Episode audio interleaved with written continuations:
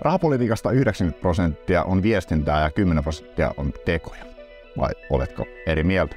Tästä puhumme seuraavaksi. Tämä on Talouden jäljellä. Tervetuloa mukaan. Niin Marin, aloitetaan tällä väitteellä, että 90 prosenttia rahapolitiikassa on viestintää ja 10 prosenttia tekoja. Oletko samaa mieltä? No kyllä mun täytyy sanoa, että kyllä mä aika pitkälti samaa mieltä olen. Etenkin tässä viimeisen kymmenen vuoden aikana, kun on rahapolitiikkaa seurannut, niin kyllähän ne sanat ovat olleet tekoja edellä aika usein. Tai siis sanat ovat edeltäneet tekoja ja niiden painoarvo on kasvanut.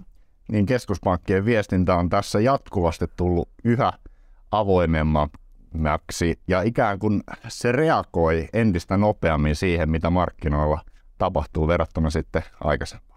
Joo, kyllä. Et mä muistelen, kun mä tein itse lisensiaattityötä just e- keskuspankkien viestinnän kyvystä ennakoida rahapolitiikan muutoksia. Ja mä, tota, se taisi valmistua apua, apua sitten varmaan kymmenen vuotta. kymmenen vuotta, mutta sen ajan mä oon seurannut siis keskuspankkien viestintää, niin enpä olisi arvannut silloin, kun mä sitä tutkimusta tein, että millainen painoarvo sillä on loppuviimeksi, koska silloin vielä sitä tutkimusta ei oltu hirveästi tehty.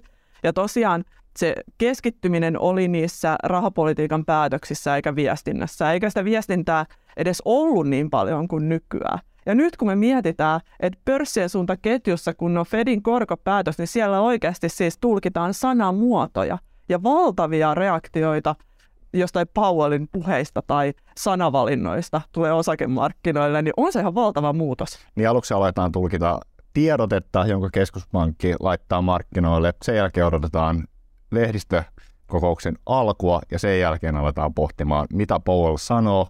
Ja lopulta se tulkinta saattaa jopa vaihtua sen kokouksen aikana tai sitten myöskin sen jälkeen huomataakin, että ops, tämä tarkoittikin ehkä tätä. Just näin. Ja tämän kaiken lisäksi on vielä sitten nämä ennusteet.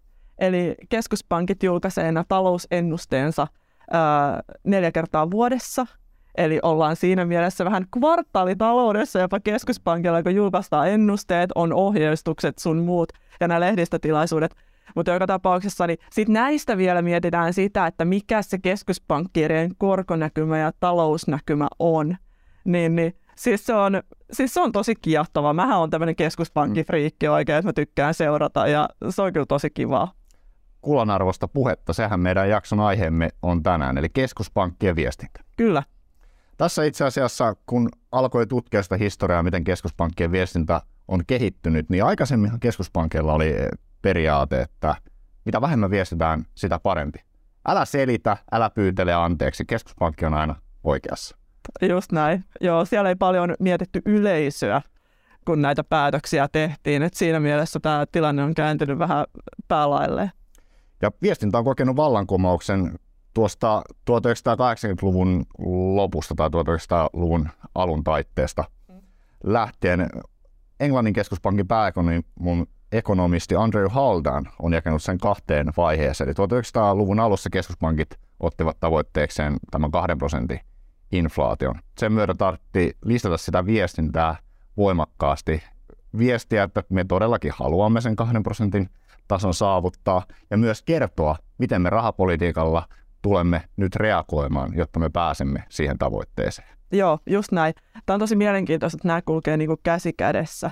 Että se taisi olla Uuden-Seelannin keskuspankki, joka ensimmäisenä esitteli inflaatiotavoitteen, ja se oli vuonna 1989. Ja sitten siitä muut keskuspankit alkoi seurata tätä, ja siinähän on niin kuin periaatteena se, että kun tämä inflaatiotavoite esiteltiin, niin pidettiin tosi tärkeänä sitä, että rahapolitiikka on myös läpinäkyvää. Että siitä halutaan tehdä sellaista niin kuin helpommin tulkittavaa yleisölle, jotta ne inflaatio-odotukset saadaan ankkuroitua. Ja siitä sitten pikkuhiljaa lähti tämä inflaatiotavoite alkoi kasvattaa suosiota. Nythän se on niin kuin kaikissa suurissa keskuspankeissa. Ja saman mittaan sitten läpinäkyvyys on lisääntynyt. Niin ja tässä on aika hyvin onnistuttu, vaikka on viimeisen vuoden puolentoista kahden aikana nähty nopea inflaatiota, niin varsinaisesti ne pidemmän aikavälin inflaatio-odotukset ne eivät ole ihmisillä lähteneet muuttumaan merkittävästi tuosta kahdesta prosentista. Joo, kyllä. Että kyllä siellä jonkinmoista nousua mutta ei, ei samanlaista piikkiä olla kyllä nähty kuin toteutuneissa luvuissa. Et siinä mielessä keskuspankit on pystynyt säilyttämään jossain määrin sen läpinäkyvyytensä ja uskottavuutensa siinä rahapolitiikassa.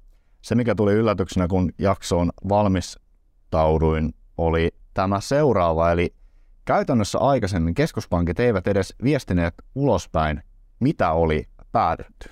Suora sitaatti. Yhdysvalloissa Federal Reserven avomarkkinakomitea alkoi helmikuussa 1994 julkaisemaan aina rahapolitiikkakokouksen jälkeen lausunnon, jossa kerrottiin, mikä korkopäätös oli ollut. Aikaisemmin markkinat joutuivat päättelemään korkopäätöksen markkinaoperaatioista. Joo. Aivan käsittämätöntä. Niinpä, niinpä. Ei, ei olisi varmaan silloin ihan heti osattu ajatella, että missä ollaan, missä ollaan 30 vuoden päästä tai parinkymmenen vuoden päässä, että et pörssiasuntaketjussa tulkitaan, tulkitaan näitä päätöksiä. Sitten tosiaan ei, ei selitellä, ei pahoitella. Mm. Tehtiin päätös ja annettiin muiden arvailla, mikä se sitten on. Et siis kyllä oli maailma aika erilainen. Nykyisin kun mennään, aloitetaan aluksi viestinnällä, sitten toteutetaan päätökset, sitten nähdään markkinareaktiot ja sitten aloitetaan toteuttaa varsinaisesti sitä politiikkaa konkreettisesti. Joo, Joo, ja sitten just tämä niinku, viestinnän, että mikä on se viestintä niiden kokousten välillä, niin sillähän jo hyvin aktiivisesti ohjataan sitä, että mitä ihmiset ajattelee.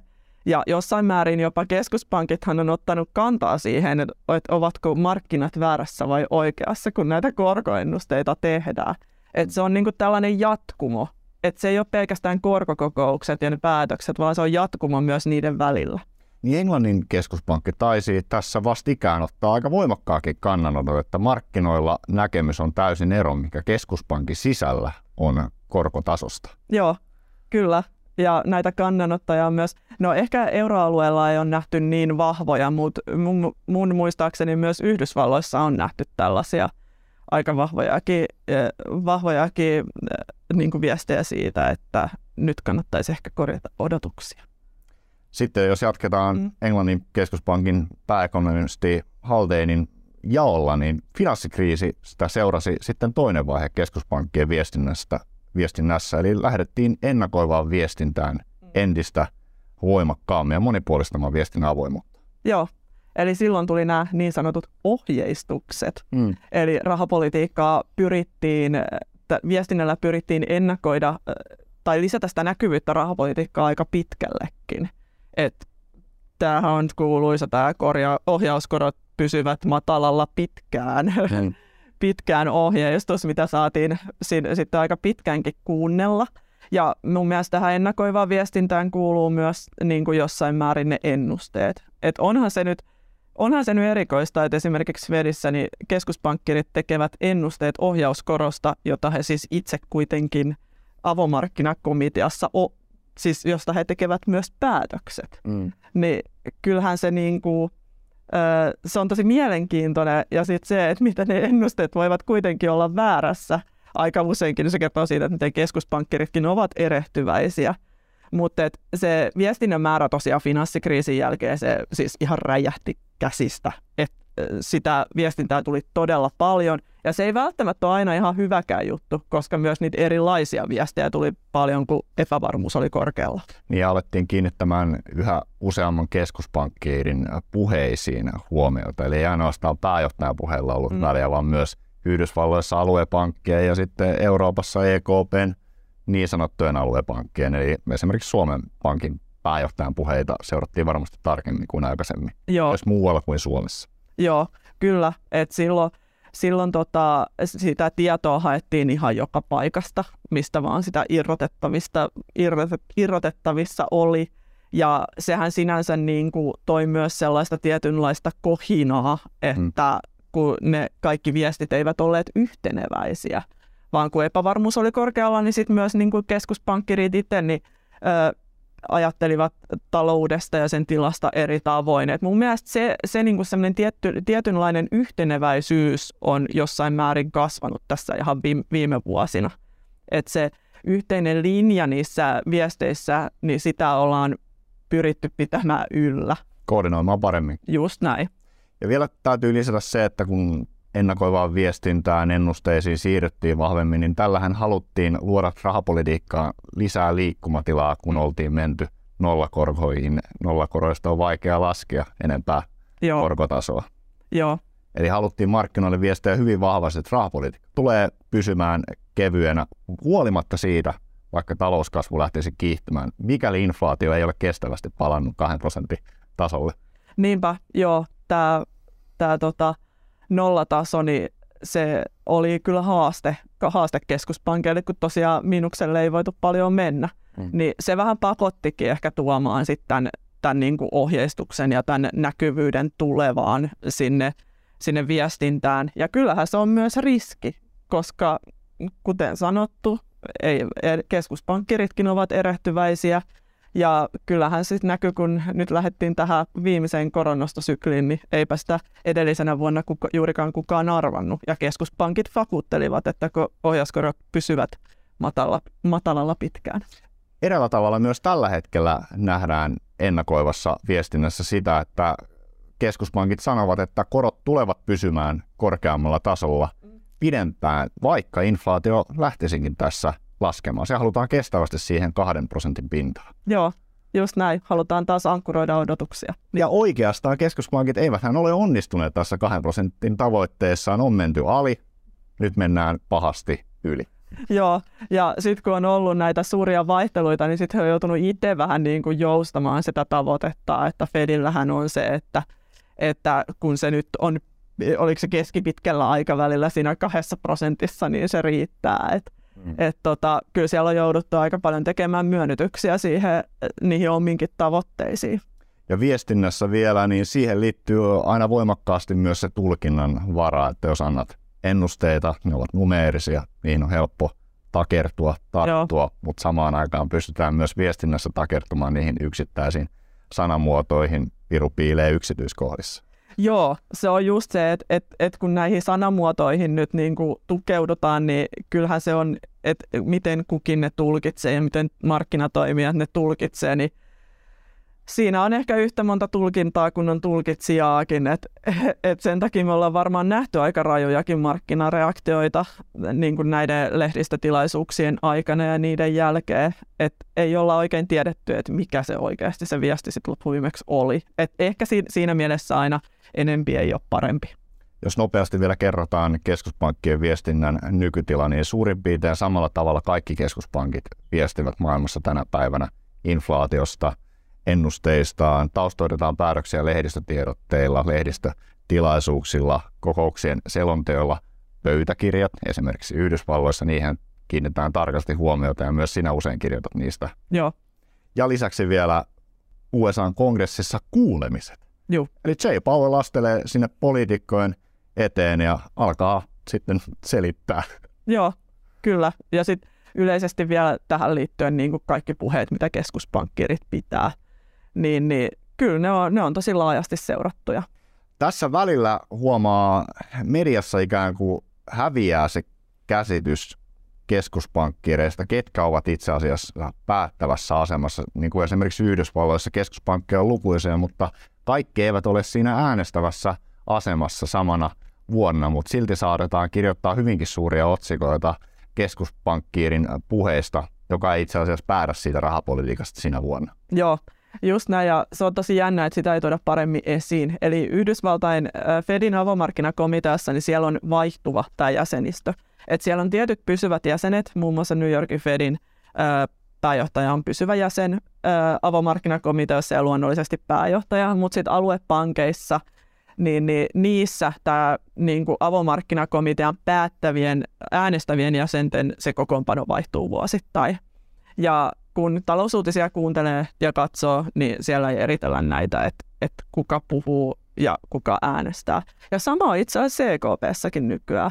Euromaa, euroalue on kasvanut niin paljon, että jäsenmaita on jo sen verran, että EKPssäkin on tämmöinen rotaatio siinä ö, äänestyksissä ja kuka sitten päättää kokouksissa ja näitäkään ei tuoda mitenkään esiin.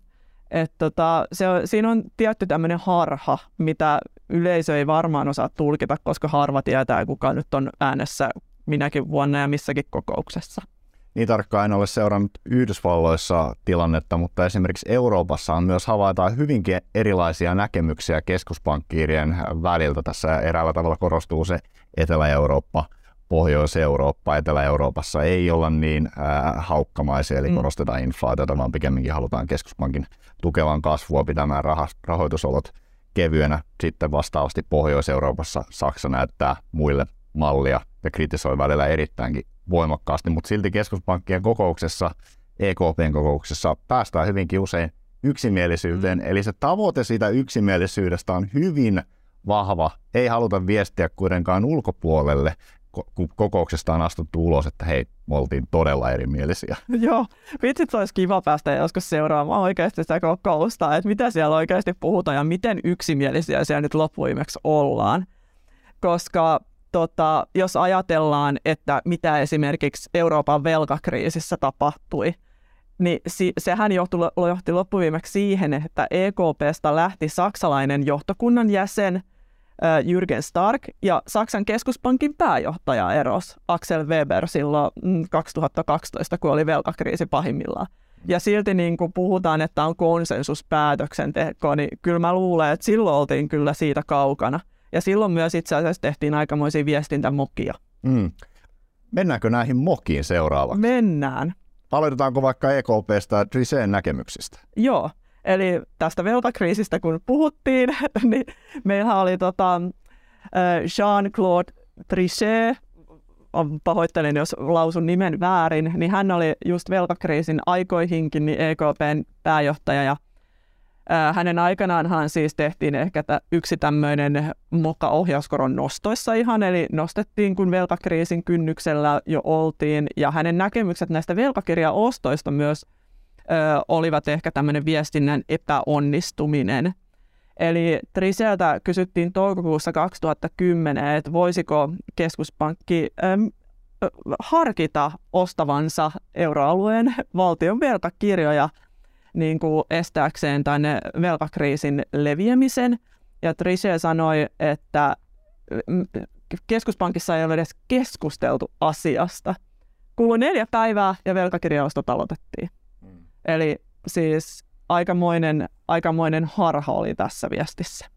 Ja myöhemmin myös se harha, että EKP hän aloitti koron nostot, olikohan 2011 vuonna Joo. sitten.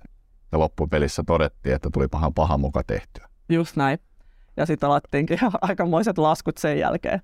Juurikin näin. Sitten toinen moka täytyy mennä ehkä vuoteen 2018. Tällä välillä on kuitenkin ollut myös onnistumisia, niin Yhdysvalloissa keskuspankin pääjohtaja vaihtui Janet Yellenistä Jay Powelliin 2018 vuoden alkupuoliskolla. Powell tuli virkaan.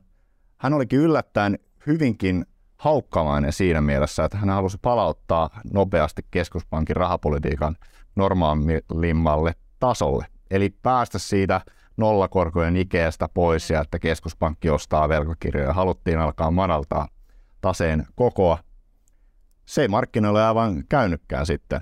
Nähtiin useita koronnosta ja lopulta joulukuussa 2018 muistaakseni todella suuri markkinareaktio, että käytiin jopa pörsseissä hetkellisesti karhumarkkinassa. Mm. Mutta se, mikä omasta mielestäni oli moka tässä, niin keskuspankki perääntyi lopulta siitä kiristämistahdistaan, vaikka talouskasvussa itsessään ei vielä oltu alettu näkemään mitään suurempia ongelmia. Eli ongelmathan vasta pintautuivat sitten 2020, kun Joo. koronakriisi koitti. Okei, oli kauppasotaa, Trump mm. uhitteli ynnä muuta. Mm. Mutta silti se, että kun oltiin viimein pääsemästä niistä nollakoroista eroon, niin keskuspankki kuitenkin perääntyi. Joo, ja se tuo kysymyksen siitä, että onko, kes- onko markkina keskuspankin tal- talutusnuorassa vai keskuspankkimarkkina.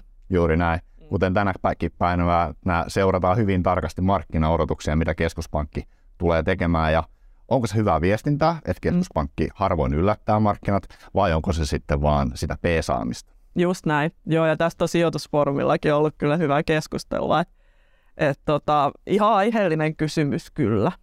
No sitten päästään itse asiassa muutaman vuoden takaisin tilanteeseen ja Eurooppaan, eli EKPn uusi pääjohtaja Christine Lagarde 2020 koronakriisi oli lähtenyt käyntiin, niin jälleen kerran meidän suuri eurooppalainen haaste, eli Italian rahapolitiikassa, tuli esiin. Lagarde totesi EKPn kokouksen lehdistötilaisuudessa jotenkin niin, että EKPn tehtävänä ei ole ää, kaventaa spreadejä, eli Saksan valtiovelkakirjojen ja vastaavasti Italian velkakirjojen korkoeroa.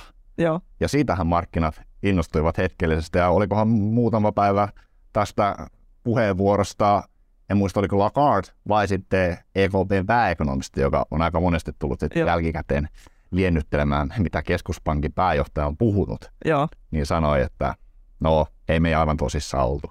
Joo. Ja tähän liittyen muuten, mitä Lagarde sanoi tästä, että tarkoitus ei ole kaventaa korkoeroja, niin tähän liittyen siis kaksi vuotta myöhemmin, eli 2022, me nähtiin siis EKPn hätäkokous, mm. eli toisin sanoen viime kesäkuussa. Ja silloinhan EKP siis piti hätäkokouksen sen takia, että Italia ja Saksan korkoero nousi liian suureksi, eli yli, yli 250 korkopisteeseen. Ja sitten otettiin jo näitä puheita näistä uusista pelastusvälineistä käyttöön, eli uusista osto-ohjelmista, jotka vieläkin on siellä totta kai pelastusrengasvarastossa, mutta siis kertoo tästä, että tosiaan Lagarde oli silloin ehkä valitsi sanansa hieman, hieman huonosti.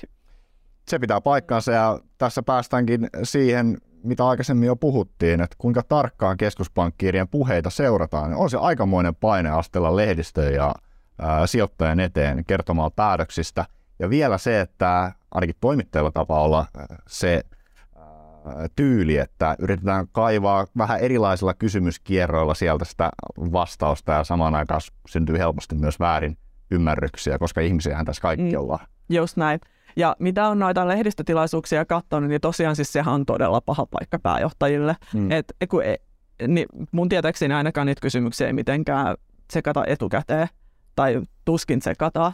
Niin, niin, siis mikä on se tavallaan se tapa, miten esiinnytään, niin Christine Lagarde on aika sellainen, että hän viittaa just tähän korkopäätökseen ja että kertoo niitä, toistaa niitä näkemyksiä – mutta Jay Powellilta voi tulla jotain tämmöisiä yllättäviä kommentteja, missä sit niin se markkinareaktio voi olla ihan järkyttävä iso, kun hän valitsee jonkun tietyn sanan. Et en kyllä haluaisi olla Jay Powellin housussa oikeasti niitä päätöksiä siellä kertomassa. Lagarden tausta on siinä mielessä mielenkiintoinen, että hän asteli keskuspankin pääjohtajaksi oikeastaan suoraan politiikan paikalta. Joo. Hänellä ei ollut kokemusta, hän on juristikoulutukseltaan aivan kuten Jay Powellkin, mutta Powellilla oli kuitenkin keskuspankkiiri taustaa jo pidemmältä ajalta ennen kuin hänet valittiin sitten Fedin pääjohtajaksi. Joo. Lieköhän tässä muuten se ero just tässä viestinnässä, että Lagarde on tämmöinen poliitikkomainen ja ei oikein mm. äh, halua, halua, ha, se, niin kuin, halua yllättää, mutta mut sitten Jay Powell, jolla on vahva keskuspankkitausta, niin hänellä ehkä on niin vahva se tietotaito ja se, että hän niin kuin, hänellä on jonkin verran enemmän vapauksia sanoa mm. asioita. En tiedä. Lakata pitää kielen keskellä suuta tässä. Joo, hän, hän kertoi silloin, kun hän valit, hänet valittiin EKPn pääjohtajaksi, että hän on tämmöinen tarkkaileva pöllö, Ei. eikä niinkään aktiivinen haukka tai kyyhky. Kyllä. Viimeaikainen moka, mikä on oikein kouriintuvasti tänäänkin tullut esiin, on se, että keskuspankit sanoivat hyvin voimakkaasti aikaisemmin, että inflaatio tulee olemaan väliaikaista. Puhuttiin tällaisesta team transitory. Vanha kunnon team transitory, joo. Ja se oli... sitten kävikään. Niin, se on kyllä, se on ihan super moka, moka että siinä keskuspankit kyllä, no helppo jopa tällä jälkeenpäin sanoa, mutta mm ö, reagoivat tähän liian myöhään. Kyllä, useampi muuttuja mm. tuli ja reaktiofunktiot eivät tässä kohtaa toimineetkaan taloustieteen olettamalla tavalla. Joo, mutta sitten ne onnistumiset. Kyllä, niitäkin on. on. Joo. Uh, itse aloittaisin varmaan Mario Draghista 2012. Joo. Hän piti Lontoossa puheen ja sanoi kuuluisa kolme sanaa, whatever it takes. Joo. Mitä ikinä tarvitaan. Kyllä. Mario pelasti euron. Ma- Super Mario-nimi taisi tulla itse asiassa silloin, vaikka olihan hänellä jo Italiassa aikoinaan. Draghihan oli alun perin valtiovarainministeriön virkamies ja sieltä keskuspankki- ja investointipankkiirina oli toiminut, niin hänellä oli tällainen tietynlainen Super Marion maine. Joo. Muistaakseni hän jopa äh, osittain sai Italian vietyä euroon. Se onkin toinen Se on hyvä saavutus. Joo, mutta siis se, se oli käänteen te- tekevä puhe silloin velkakriisin aikoihin. Ja sitä on tosi monta kertaa siihen on viitattu. Ja ne oli voimakkaat sanat Draakilta ja kyllä se, se niin kuin näytti sen luottamuksen siihen keskuspankkijärjestelmään. Mm.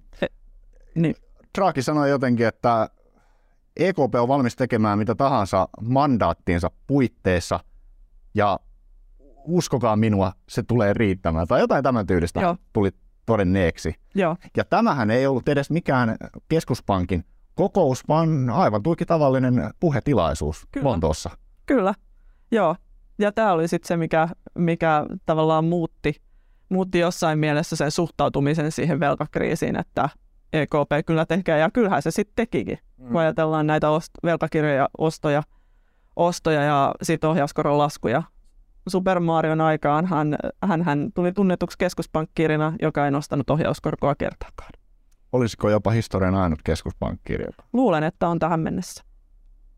Toivottavasti tulevaisuudessa emme näe vastaudia. Niinpä, Se kertoisi nimittäin ongelmista, jos sikäli kävisi. joo, totta.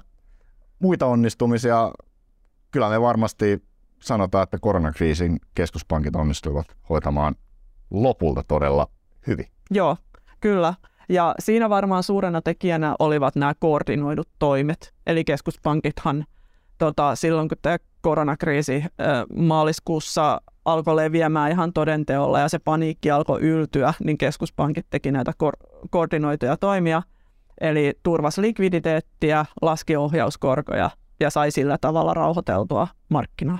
Kyllä, hätäkokouksiakin pidettiin koronakriisin aikana, en muista oliko yksi vai kaksi, mutta useampia viikonloppunakin. Toki nytkin olemme nähneet tässä pankkikriisin poikasessa hätäkokouksille tarvetta. Joo, kyllä.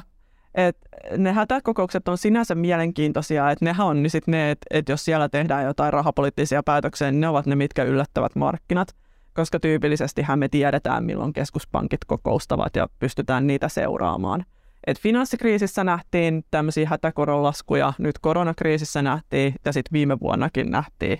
Ja nyt ollaan tosiaan nähty se tarve niille taas. Ja siis näitä likviditeettitoimiahan on tehty siis nyt, nyt tota maaliskuussakin. Että se on aina semmoinen selvä kriisin merkki, kun hätäkokous pidetään. Mm. Ja itse asiassa tässä nyt, miten keskuspankit, varsinkin Yhdysvalloissa, on onnistunut reagoimaan tähän, että pankkisektorilla on pintaantunut ongelmia, niin ainakin mielestäni he ovat onnistuneet tässä verrattain hyvin. Varsinkin Yhdysvalloissa ja Euroopassahan syntyi Sveitsin tapauksessa vähän keskustelua siitä, että velkojen saamisjärjestykset eivät mennekään niin kuin voisi ajatella menevän. Niinpä, mutta kyllä niin kuin järjestelmäkriisiltä on vältytty. Kyllä, nimenomaan Mm. näin. Onko meillä muita onnistumisia? Nopeasti ei herää mieleen. Kolme me taidettiin listata epäonnistumista ja onnistumista. Joo, se lienee sopiva tasapaino tässä. Ei turhaa vinoumaan Ei. puoleensa jos toiseensa. Joo, Seuraavana teemana meillä sitten olisikin sijoittaa tärkeät knoppitiedot viestinnästä, niin Marianne, avaa sinä, että miten oikein seuraat viestintää. Sinä tämän parhaiten tiedät. Joo, siis lähinnä se, että kuten ollaan tässä mainittu, niin kun tämä keskuspankkien viestinnän määrä on ihan räjähdysmäisesti kasvanut, niin tietyllä tavalla sijoittajienkin kannattaa muistaa semmoinen lähdekritiikki. Mm. Eli mun mielestä hyvänä sääntönä on pitää sitä, ja tätä siis tut- tukee kaikki tutkimustietoja ja kaikki, että jos sä jotakuta kuuntelet, niin kuuntele aina pääjohtajaa. Eli J. Powellia tai sitten Christine Lagardea. Ja jos sulla ei ole aika, aikaa kuunnella kumpaakin, niin sitten kannattaa kuunnella J. Powellia. Koska ö, nämä Yhdysvaltain rahapolitiikan vaikutukset, niin siis Fedhän on maailman vaikutusvaltaisin keskuspankki. Ja sen takia Yhdysvaltain rahapolitiikan vaikutukset näkyvät myös täkäläisittäin meillä euroalueella.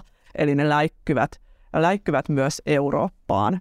Ja mä nyt tuon tässä es- esiin yhden tutkimustuloksen, joka on kylläkin vanha, eli se on vuosit 1989-2004. Mutta muutokset USA-rahoitusmarkkinalla, johon siis rahapolitiikka vaikuttaa, niin ne selittivät yli 25 prosenttia euroalueen arvopaperihintojen vaihtelusta, mutta sitten taas vaikutus toisen suuntaan oli vain 8 prosenttia. Eli siis kun Yhdysvalloissa yskähdetään, Euroopassa ainakin oireillaan. Ja tota, kyllä ihan pelkästään talousuutisia seuratessakin on huomannut, että Yhdysvaltain dominanssi on jossain määrin voimistunut. Sitten toinen tärkeä knoppitieto on se, että mikä nyt ehkä maaliskuussa nousi tosi selkeästi esille, on, että keskuspankit pitää, kuten pörssiyhtiötkin, aina ennen korkokokouksia tämmöisen hiljaisen jakson, joka on about viikko, ehkä kymmenen päivää. Ja tällä, täl, tänä aikana keskuspankkirit eivät kerro mitään näkemyksiä rahapolitiikasta tai taloudesta. Ja nythän tämän hiljaisen jakson merkitys oikeastaan nousi, kun tämä pankkikriisi eskaloitui juuri ennen Fedin korkokokousta – ja oltiin vähän epävarmuuden vallassa siitä, että mitä keskuspankki nyt tekee. Mutta siis tämä on mielenkiintoinen huomata. Ja sitten taas kokousten jälkeen se viestinnän määrä kasvaa tosi paljon. Ja niin kuin se on nytkin tehnyt. Ja sitten kolmas on tämä, että kannattaa miettiä sitä tai ottaa selvää, että kuka aina näissä kokouksissa äänestää. Et mäkin voisin tuoda ehkä makrokatsauksissa enemmän esille sitä, kun keskuspankkirien puheita tulkitaan. Eli kaikki, jotka ovat äänessä, eivät välttämättä äänestä näissä korkokokouksissa. Siinä on ehkä kolme juttua, mutta keskuspankkeja kannattaa kuunnella, koska viestinnällä ennakoidaan rahapolitiikan muutoksia. Erittäin hyvä koonti, täytyy sanoa. Ja lisätään vielä, että seuraa markkinoiden korko-odotuksia. Just näin, se on hyvä. Se ei liity täysin viestintään, mutta mm. yhtä tärkeä on. olennainen osa. On, koska se, joo, koska se kertoo tosi hyvin siitä, että missä mennään kussakin, kussa, kussakin tarkistuspisteessä. Kyllä.